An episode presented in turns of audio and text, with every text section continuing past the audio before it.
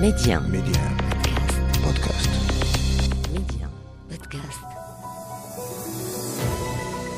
Bienvenue dans le podcast 2 minutes pour comprendre avec les experts de Médien, une analyse pour aborder l'information sous un angle nouveau, appréhender des idées complexes.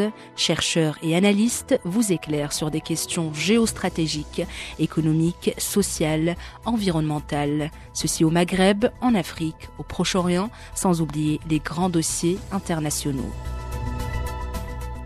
Cette semaine, en partenariat avec l'UPM, zoom sur la journée de la Méditerranée qui sera célébrée pour la première fois le 28 novembre prochain. Pourquoi une journée de Méditerranée? Comment sensibiliser les citoyens aux enjeux auxquels font face les deux rives de la Méditerranée? Quelles sont les priorités pour cet espace commun des peuples méditerranéens? Dans cet épisode, Jao Lobo, analyste et expert à l'UPM, présente la vision de l'institution régionale pour permettre l'internationalisation de l'enseignement supérieur en Méditerranée. L'Union pour la Méditerranée euh, travaille dans ce sens. C'est une notion large.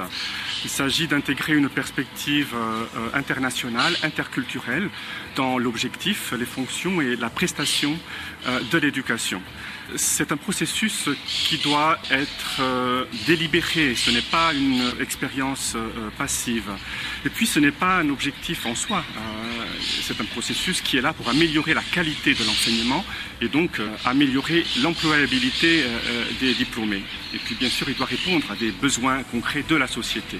C'est une notion qui, est large, hein, qui, qui, couvre plusieurs dimensions. D'abord, l'engagement institutionnel, la gouvernance des universités, mais aussi le programme d'études, un programme internationalisé garantit que tous les étudiants sont exposés à une perspective internationale et donc ils acquièrent une euh, compétence, des compétences euh, mondiales, interculturelles, et tout en restant euh, chez eux. La dimension aussi du soutien au personnel académique, les enseignants doivent aussi bénéficier de cette expérience pour ainsi pouvoir la, projeter au niveau de l'enseignement, de la recherche, mais aussi du service aux étudiants.